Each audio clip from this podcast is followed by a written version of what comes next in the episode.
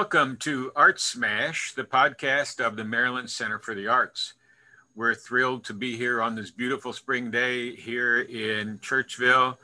The sun is out, the temperatures are warm, and people are smiling. And there's nothing better than that, except the arts.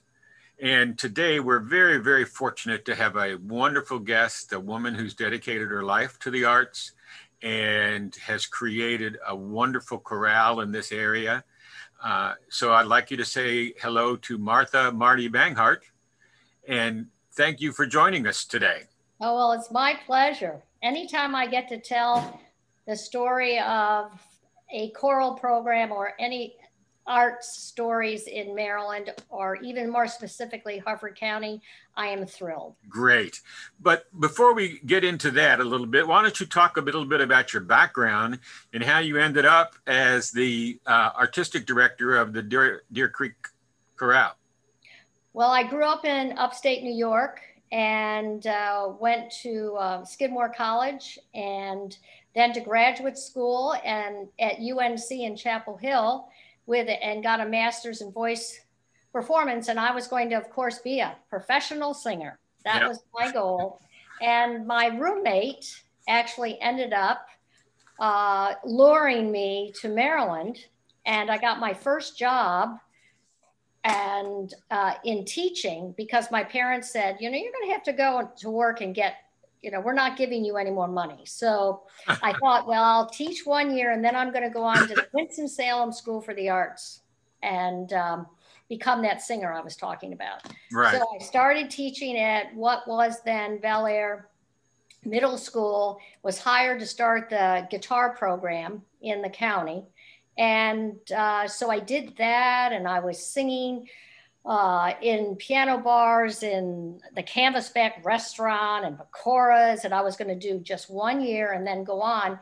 And I met my husband. So, yeah, those husbands.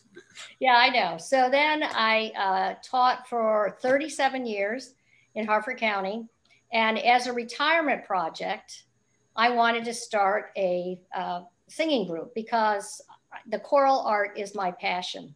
So I was hired by Duke Thompson at the Maryland Conservatory of Music that used to meet at John Carroll. And I started it was called the Maryland Conservatory Choir, and started with 12 singers. And some of the stories I could tell you about that first year and a half, I mean, from bagpipers out in the competing with us, singing, having no lights. I mean, it just was, we realized when we grew to 40 singers in a very short time that we needed to branch out. So in 2007, before I retired, we started the Deer Creek Chorale as a nonprofit. And believe it or not, next year is our 15th anniversary. Oh, that's fantastic. Well, we're certainly glad you're here. Now, Deer Creek Chorale is non-auditioned, correct? Right, non-auditioned, and ages, anyway, we've had as young as 14. Right now, I think our age span is 16 to 86. Oh, wow. Do you think that impacts the quality of the performances at all? Oh, absolutely. I love the mix of young and older voices. And just the camaraderie, the young learning from the more senior and the seniors getting a glimpse of the young people. It just is a magical combination. Oh, that's great. Now, in March of 2018, I understand that you made your Carnegie Hall conducting debut with, yes, I did. With 250 singers and the New England Symphony Orchestra, right? Yes, I did. Yep. And so what's it like? Or what does it take for someone to go from working in rural Harford County to conducting in the most famous concert hall in the world? Well, it is pretty off-putting, to be honest. I never dreamt that I would have my own green room and a big, huge bouquet of red roses and a plaque with my picture on it and a letter saying that you are about to get up on the podium and conduct in the most historic, sacred, you know, cathedral music. That so little, I mean, I was obviously very nervous, no question. But the piece of music by Dan Forrest, Requiem for the Living, is so gorgeous. And it was such a thrill to teach. It was a thrill to conduct that you get lost in the music. And as soon as I got up on the podium, everything else went away. And it was the most enjoyable experience to see my, well, I guess what, 80 some singers from my own organization and lots of friends. One of my friends who sings in the Near North Voices up in Canada also came, 26 singers from there. And it was just heavenly. Oh, that's great. That's fantastic. Now, you were talking a little bit before we started the podcast about the service of the Deer Creek Chorale, and you have a dual mission, as I understand it, both to sing and serve. Yes. And you sponsored a dancer in the Maryland Center Dancing for the Arts Gala in 2015. And what inspired you to take on this dual mission, and what are some of the service projects that you've done? Well, I guess it was my father. Because he influenced me so much as a kid about giving back. That's why we work to earn money to give back, to give our treasure and time to our community. So I had that instilled in me as a young person. So when I started teaching, my entire 37 years, we did various concerts or musical review or night in the spotlight, and every year, one of the performances benefited like shock trauma, and March of Dimes. I mean, I could go on. And actually, we were able to give, I think, almost $100,000 in benefit funds. And so this was a part of my DNA. Right. So when I started the Deer Creek Chorale, I knew that was such an important part, especially in my retirement too. I wanted to not only just make music for entertainment, but to really affect and better the community. So we have done anything. We had a huge team do Habitat for Humanity. Oh my gosh, Camp Sunrise. We've sponsored children with cancer. And it's Johns Hopkins Camp Sunrise. There's so many I'm blanking now. I should have had a script here, but a lot of it is on our, the Harford Family House, the Maryland Center for the Arts, Pennies for Peace. So we do, and we sponsored three Maasai young men in Kenya in secondary education. We covered their entire, college 4 years. So we do singing locally, giving globally is our mantra. So this year we did the Gunpowder Riverkeeper, and next season we are partnering with First Fruits Farm, and we will be helping harvest in the fall and planting in the spring. Oh, so great. That's fantastic. That's a great service. And a lot of folks who could sing some other places, Bill, they choose Deer Creek, I think, first of all, because it's non-auditioned. And second of all, because we do have that commitment to the community, which, I think is probably one of the most important things we do. Right. I agree with you 100%. I've been asking this question of all my guests because it's an intriguing question, I think.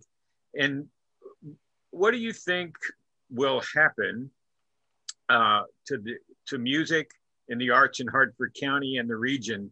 How will they move forward after the pandemic eases and eventually ends?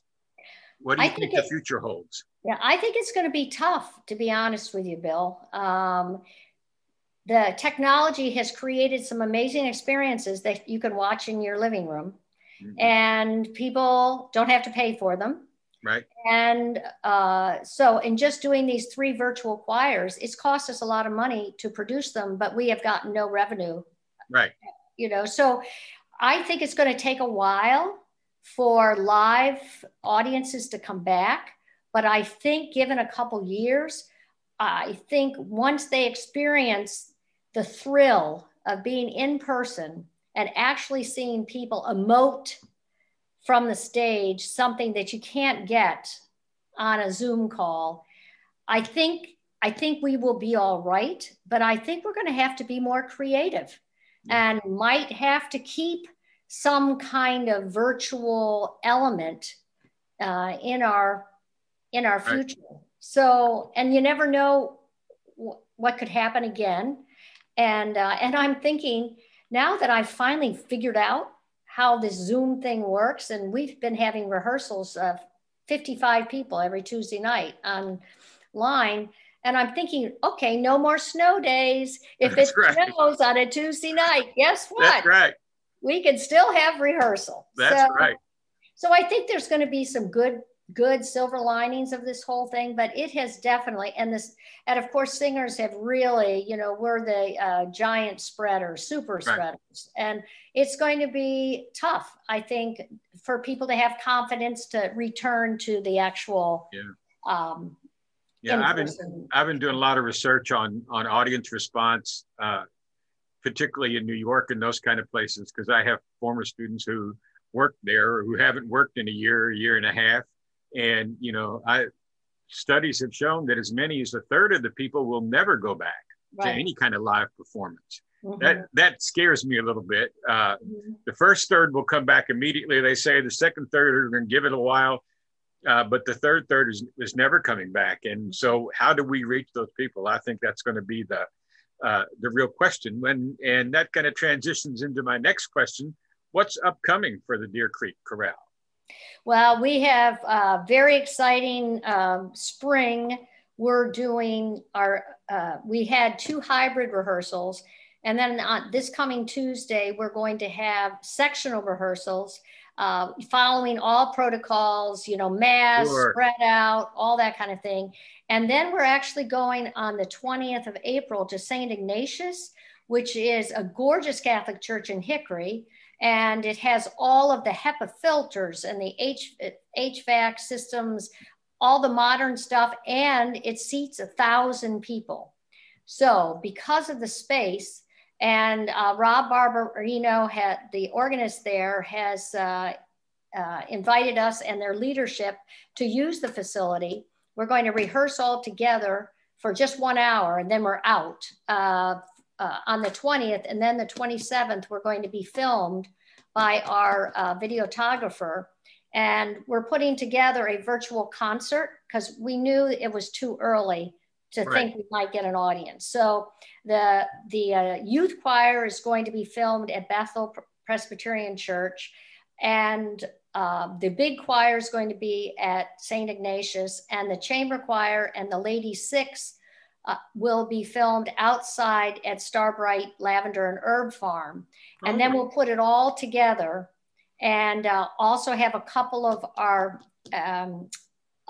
productions, our virtual productions. And then I think it's going to be either May 15th or May 16th. It will be a formal, I guess what you call a formal virtual concert. Oh, that's awesome. That's great. That's sounds like a busy schedule. And you mentioned the youth choir.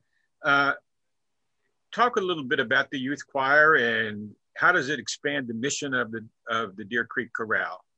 Well, I always wanted to have youth involved, and the intergenerational element of any program is definitely desirous. And but when Julie Collada, a woman who actually has taught in Harford County before. She was at North Harford Middle School.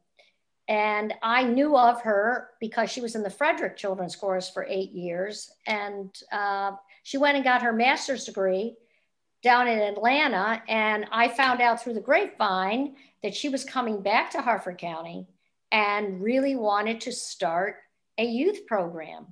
So I got on the, got on the line and said, Julie, do you want to start one with us? So 5 years ago, that's what happened. And she started with 12, and now, well, before the pandemic, she had 44 singers and had to divide into 2 choirs. And she's just phenomenal. If my grandson was closer by, I would have him in that organization in a minute, because kids learn so much more than music. And and she is just, she's the best. Yeah, you're right. And how many students or young people are involved, and what are their ages in the choir? Well, she has two choirs. I think the first one is first grade to fifth grade. And then the next group is sixth grade to ninth grade. And then after ninth grade, they come into the adult choir. So it's a wonderful progression. And we are the best deal in town. You go to Peabody Children's Chorus or Maryland Children's Chorus, you're talking about $2,400 to participate, and lots of transportation from Harford County. And there's never been a youth choir program in Harford County since I've lived here. And so it's close by, and it's such a deal. I think tuition for a whole year is only $400. So that's great. Yeah. So it's like having your kid have private lessons, and also the camaraderie of being together. Yeah, and my son was in high school choirs and chorals, and it was a great influence in his life. I don't think people realize how much music is scientific and emotion and all those types of things, and how much it helps those kids order their lives and prepare. So that's a great thing. Well, I think even more so, it gives them that self-confidence. They learn how to present themselves. I mean, going for an interview for a job, that's no sweat. Yeah. If you sung on the stage in a choir. Right. So, well, our time is almost up, but I always kind of conclude with this question for all my guests. If you could tell our audience one thing about music in this region, and particularly choral music in this region, what would it be? Well, there are many offerings, and singing is, from a health standpoint, and as I get older, it is the healthiest and best thing you can do for yourself, for your soul, for your breathing. I mean, my whole thing is take a breath and tell a story. So we're going to take a breath and we're going to sing a story. And it's an enriching activity. It's a communal activity. There's so many possibilities in Northern Maryland, but where we are, it's an underserved community because it's Northern Harford County and Baltimore County, and there's no other option over there. Right. So, but I do want to get involved in Havre Grace and the eastern part of the county at some point when we get out of this pandemic. Yeah. But thank you very much for thinking of me. I'm glad to do it. I do have one more question for you. Okay. If a person wants to participate in the Deer Creek Chorale, or has a child that wants to do the youth chorale, how do they go about doing that? Okay, you can go on our website. It's deercreekchorale.org. Okay. And there, it tells you all the information under where it says join and all that. And everything is, we start our rehearsals in September. It's going to be our 15th anniversary year. I could just go on and tell you what we're going to do. Okay. I think you're going to have to interview me again in the fall. So all right. That's a deal.